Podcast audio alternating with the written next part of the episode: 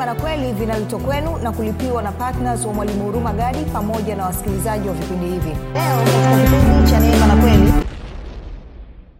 usipokuwa na mtazamo sahihi katika maombi na usipojua namna ya kuomba basi ni dhahiri maombi yako hayataleta matokeo ambayo wewe unayataka na ambayo mungu alikusudia alipokualika ulete maombi kwake. Hilo la kwanza ambalo nataka ulijue. Na jambo la pili pia kama unakuwa hujui kuomba kwa usahihi maana yake ni kwamba hata matoleo unayoambatanisha na maombi yako hayo matoleo hayaleti matokeo yoyote na wengine wamekuwa wakitoa especially wanapokuwa kwenye maombi wanatoa kana kwamba ile fedha wanamuunga nayo mungu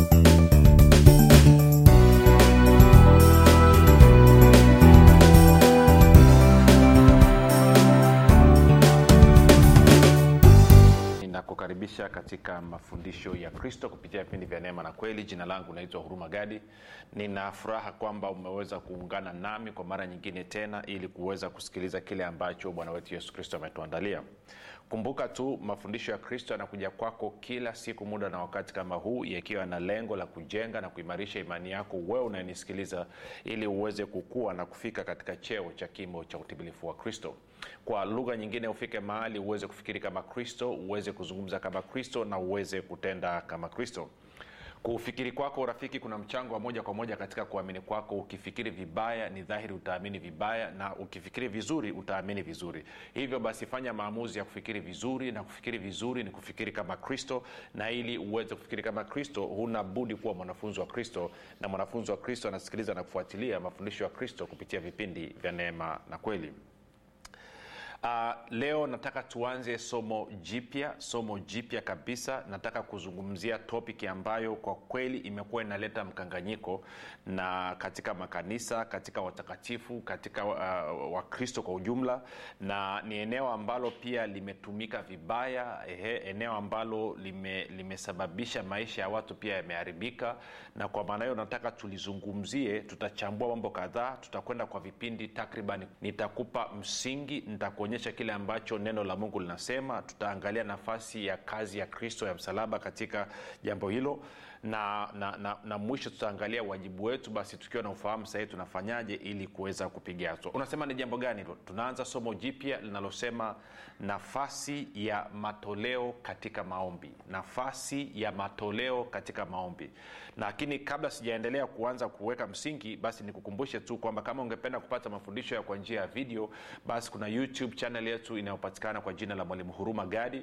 Tafadhali ukifika pale subscribe lakini pia utakapoangalia video yoyote tunaomba uweze kulike pamoja na kushare. Kwa kufanya hivyo unakuwa umeshiriki katika kusambaza injili ya kristo.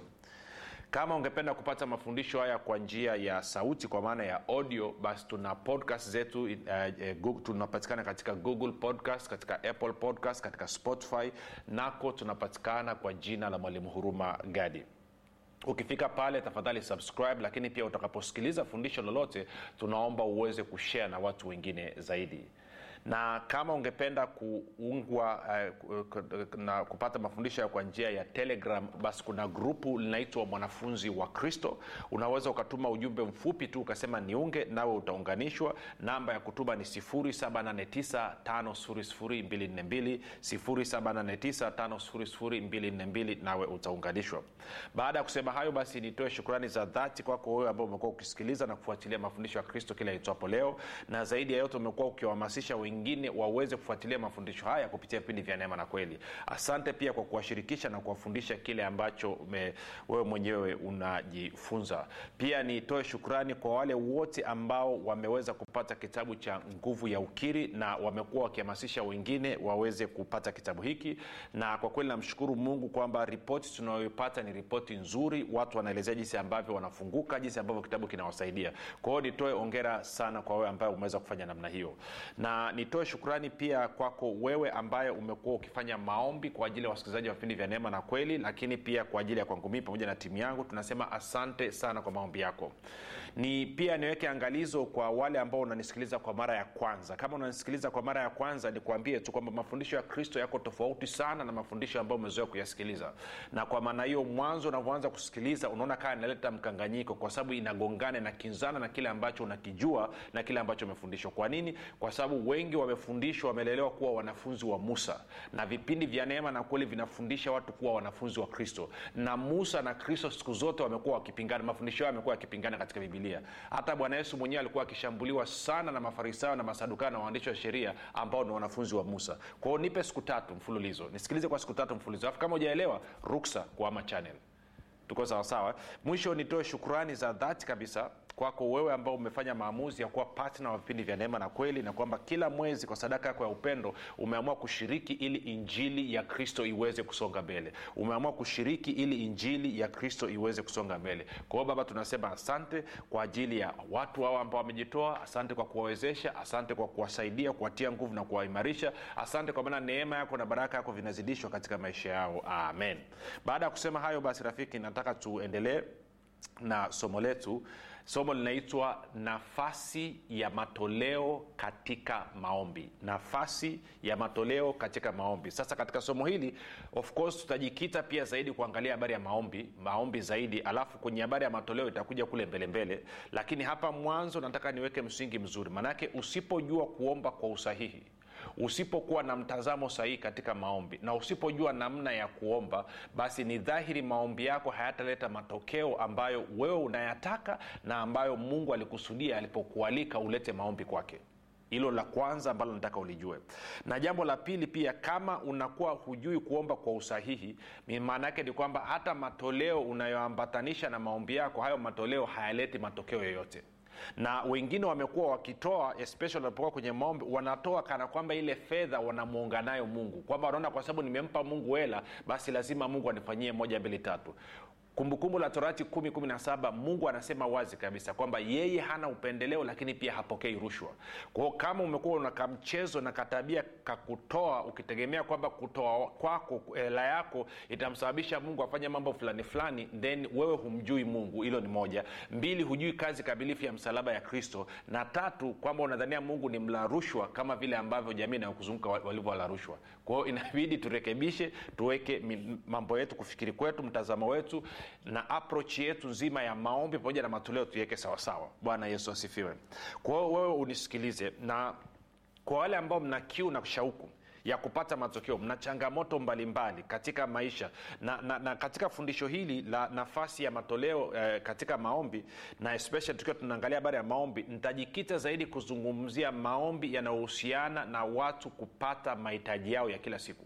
Eidha iwe ni mtu anataka kupata eh, nini kupata chuo ama anataka kupata sijui scholarship ama mtu anataka kupata ada ya mtoto ama anataka kupata kodi ya nyumba ama anataka kupata hela ya kiwanja anataka kupata hela ya kujenga nyumba anataka kupata hela ya, kununua gari iwe ni mtu anataka kwao tutazungumzia zaidi katika mahitaji yetu ya kila siku sababu hilo ni eneo ambalo limejaa changamoto. Yes najua afya nayo imejaa changamoto lakini kanuni tutakazozizungumza hapa na utaratibu tutakaozungumza hapa pia unaweza especially kwenye maombi unaweza pia ukatumia katika eneo la afya eneo la mahusiano na kadhalika na kadhalika na kadhalika.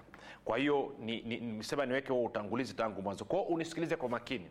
Kwao tafuta nini daftari lako e, kalamu yako kaa andika. Si, nasikiliza. Siri ya mafundisho ya kristo ni kusikiliza tena na tena na tena na tena na tena. Ukisikiliza mara moja usione kama imetosha. Sikiliza tena. Hata wale ambao wamepata kitabu kile cha nguvu ya ukiri usikisome mara moja tu. Kisome tena na tena. Rudia. Ukimaliza rudia tena. Utakaporudia utakutana na vitu vipi ambavyo mwanzo ukuviona ama ukuvisikia basi baada ya kusema hayo sasa twende moja kwa moja kwenye waraka wa kwanza wa yohana mlango ule wa tano. Waraka wa kwanza wa yohana mlango ule wa tano mstari wa kumi na tatu hadi mstari ule wa kumi na tano. Waraka wa kwanza wa yohana mstari ule wa kumi na tatu hadi wa kumi na tano. Uh, tunaambiwa hivi nimewaandikia ninyi mambo hayo ili mjue ya kuwa mna uzima wa milele. Ninyi mnaoliamini jina la mwana wa mungu kwa hiyo mzee yohana anasema kwa yeyote ambaye analiamini jina la yesu tayari anao uzima wa milele. Tayari anao uzima wa milele. Rafiki uzima wa milele tunaupata tukiwa hapa duniani.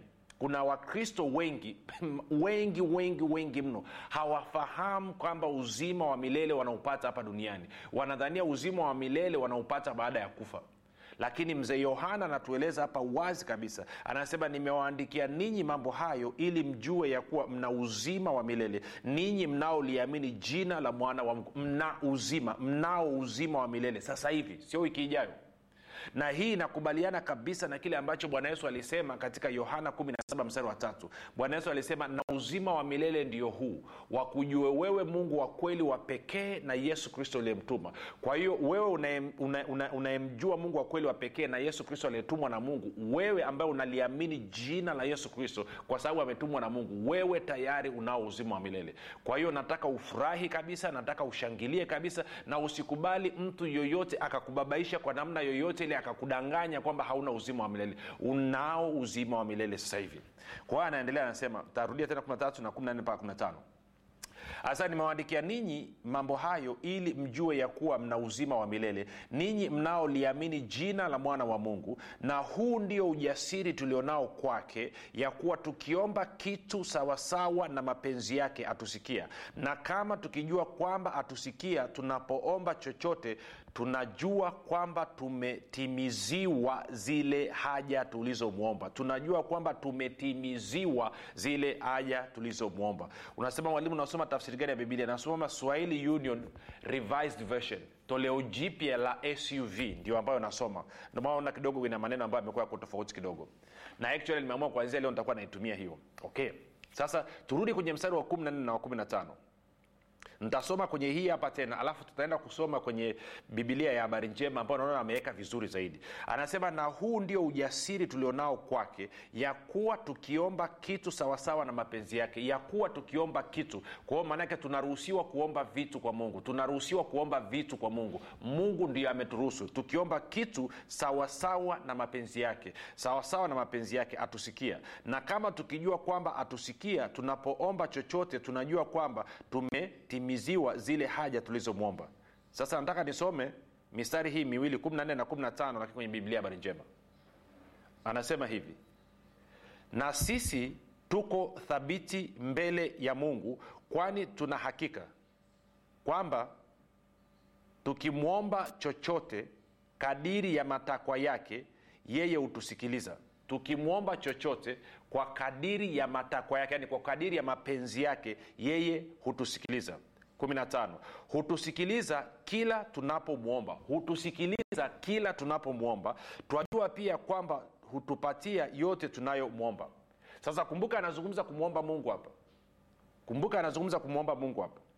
Kwa anasema na sisi tuko thabiti mbele ya mungu kwani tuna hakika kwamba tukimwomba chochote kwa kadiri ya matakwa yake yeye hutusikia kwao anasema tukimwomba mungu sawasawa na mapenzi yake sawasawa na alivyotuelekeza yeye hutusikia yeye hutusikia. Alafu anasema yeye hutusikiliza kila tunapomwomba. Yeye hutusikiliza kila tunapomwomba. Na kwa vile tunajua kwamba yeye hutusikiliza kila tunapomwomba tunajua pia kwamba hutupatia yote tunayomwomba. Hutupatia yote tunayomwomba. Ambako kwenye surv anasema anasema tunasema uh, tunajua kwamba tumetimiliziwa zile haja tulizomwomba sasa kuna mambo kadhaa ya kuzungumza hapa. Um, nianze na hili.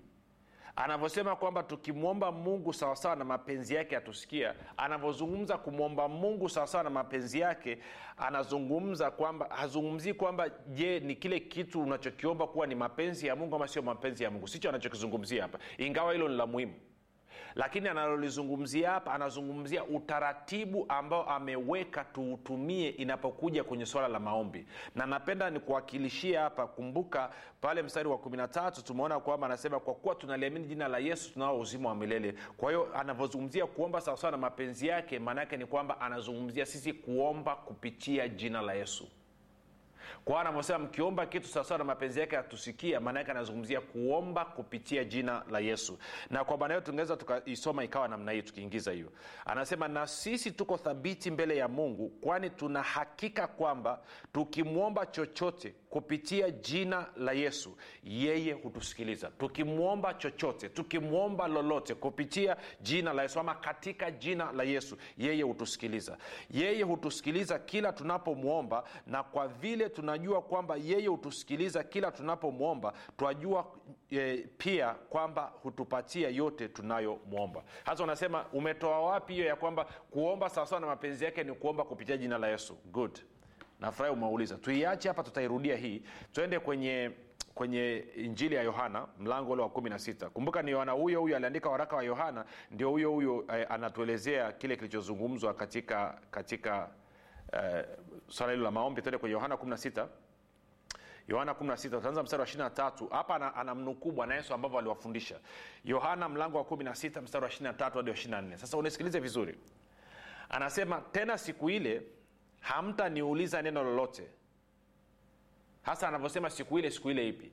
Anazungumzia huyu ni bwana yesu anaongea na mitume. Anazungumzia baada ya yeye kufa kufufuka kupaa na kuketi mkono wa kuume wa mungu baba.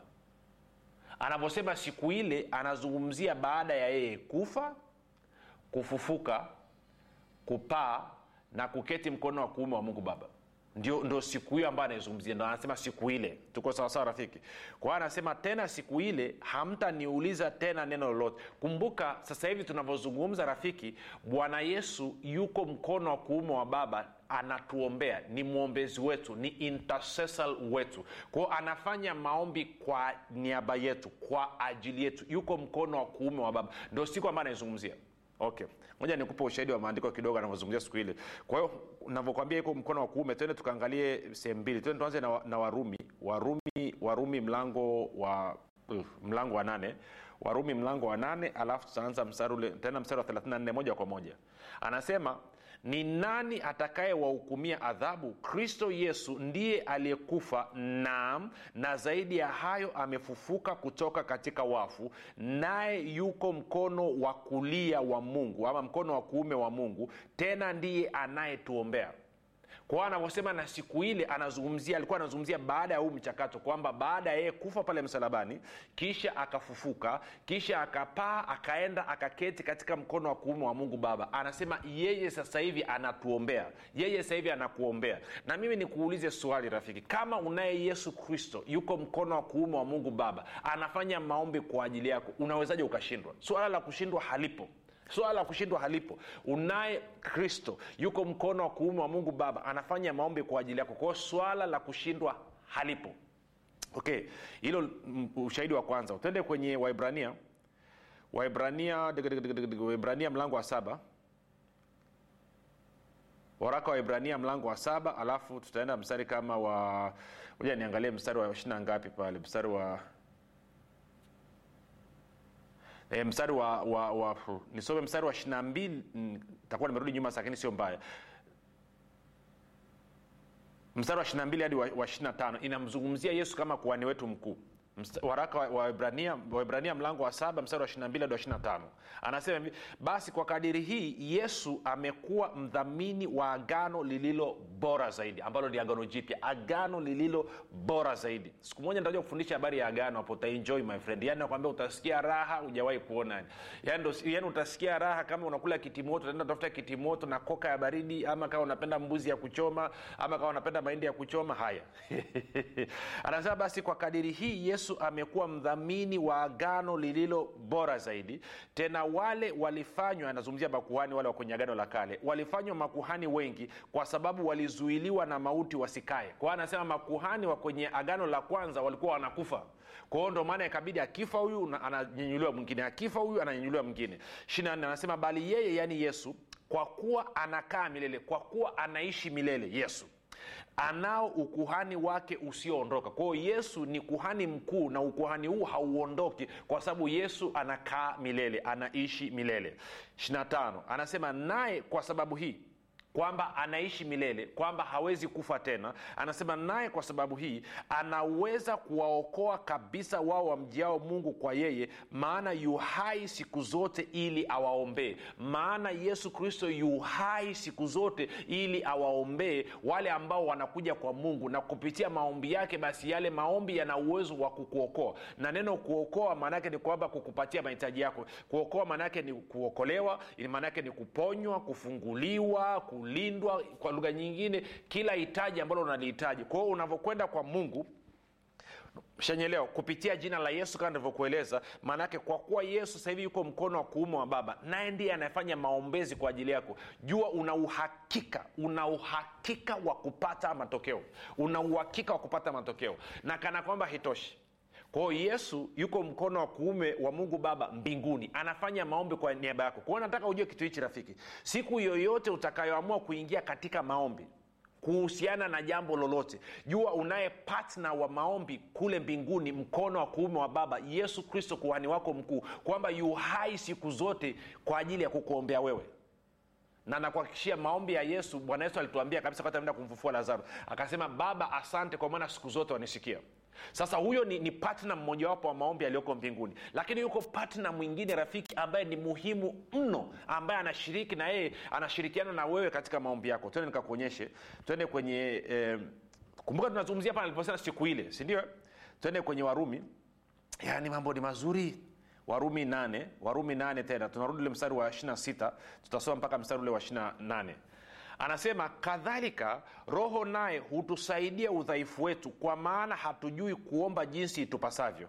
Lakini roho mwenyewe hutuombea kwa kuugua kusikoweza kutamkwa na yeye aichunguzaye mioyo aijua nia ya roho ilivyo kwa kuwa huwaombea watakatifu kama apendavyo mungu. Anasema roho mtakatifu ana uwezo wa kukuombea wewe anakuombea wewe kupitia wewe kama apendavyo mungu. Anasema nasi tunajua ya kuwa katika mambo yote mungu hufanya kazi pamoja na wale wampendao katika kuwapatia mema yaani wale walioitwa kwa kusudi lake. Sasa sikiliza kitu hichi. Anasema roho mtakatifu naye rafiki anakusaidia katika maombi. Kwa hiyo nikuulize swali. Na kumbuka roho mtakatifu haombi bila wewe kuomba roho mtakatifu anaomba wakati unaomba. Kwao ana patna nawe ni msaidizi wako. Ameitwa kukusaidia ili uweze kuomba sawasawa na anavyotakiwa kwao unavyoingia kwenye maombi siku zote mwambie roho mtakatifu asante kwa maana najua uko pamoja na mimi. Ninavyoingia katika maombi haya unashirikiana na mimi ili hii haja ya moyo wangu iweze kutimia. Tuko sawasawa rafiki? Sasa sikiliza hii. Kwa hiyo kwenye maombi maanaake ni kwamba una partners wawili una partners wawili. Una partner mmoja ambaye ni yesu kristo yuko mkono wa kuume wa mungu baba alafu una partner mwingine ambaye ni roho mtakatifu aliyoko ndani mwako ambaye yuko hapa duniani.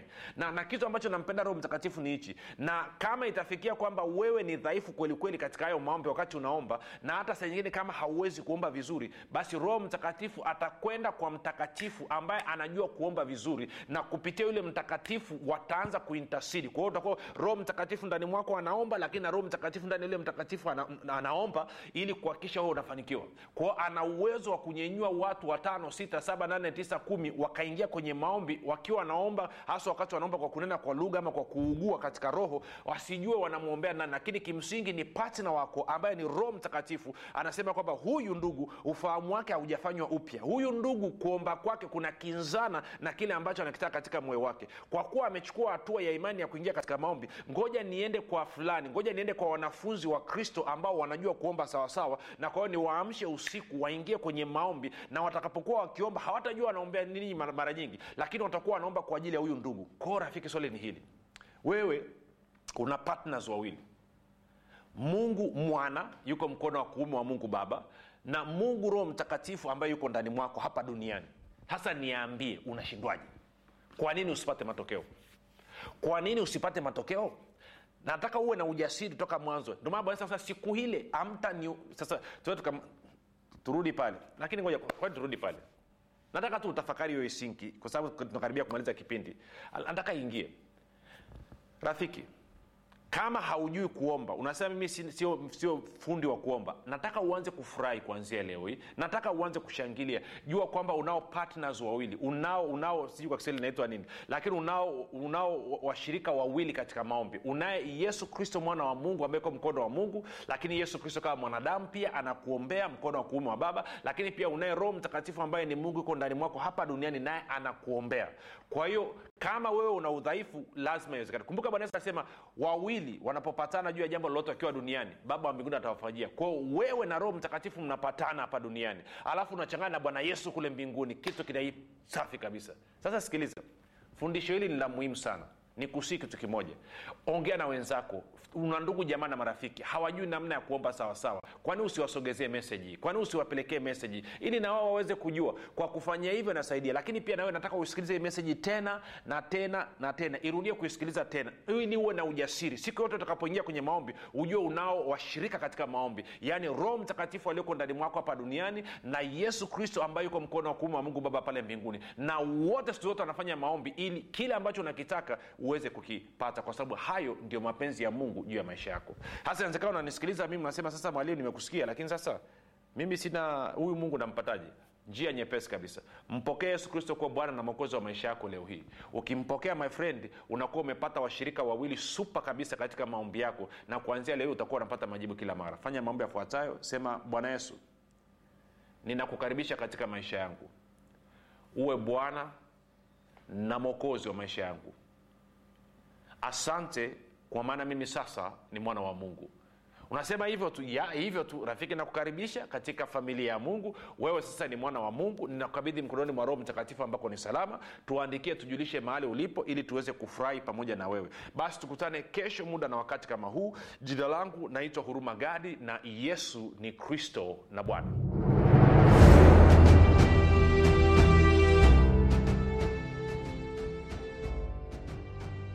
unafahamu kwamba imani ni mtumishi asiyeshindwa? Unafahamu kuwa pasipo imani haiwezekani bali palipo imani yote yanawezekana. Zaidi ya yote unafahamu kuwa ni kwa kutumia imani tu ndio unaweza kuizima mishali yote yenye moto ya shetani. Majibu ya maswali yote haya utayapata ndani ya kitabu cha imani makini kilichoandikwa na mwalimu huruma gadi. Watu wengi waliosoma kitabu hiki cha imani makini wamepata majibu yao katika maeneo mbalimbali ambayo yalikuwa yakiwatatiza kama eneo la afya ulinzi uchumi na kadhalika. Na wengine walikuwa wanaona imani ni jambo gumu haliwezekani. Wameweza kuitumia imani yao na kupata majibu kiurahisi kabisa. Unasubiri nini? Kwa nini uendelee kuteswa na ibilisi? Piga simu sasa kupata kitabu cha imani makini. 7645242 au 6735242 au 7895242 nitarudia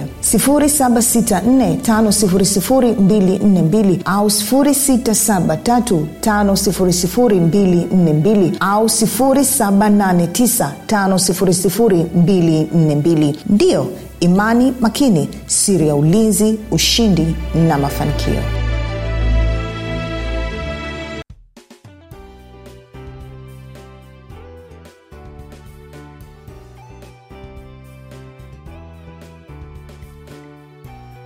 umekuwa ukisikiliza kipindi cha neema na kweli kutoka kwa mwalimu huruma gadi. Kama una ushuhuda au maswali kutokana na kipindi cha leo tuandikie message ama tupigie simu namba 764522 au 6735242 au 789522 nitarudia. 7645242 au 673 5242 au 7895242 pia usiache kumfolo mwalimu huruma gadi katika facebook instagram na twitter kwa jina la mwalimu huruma gadi pamoja na kusubscribe katika youtube chaneli ya mwalimu huruma gadi kwa mafundisho zaidi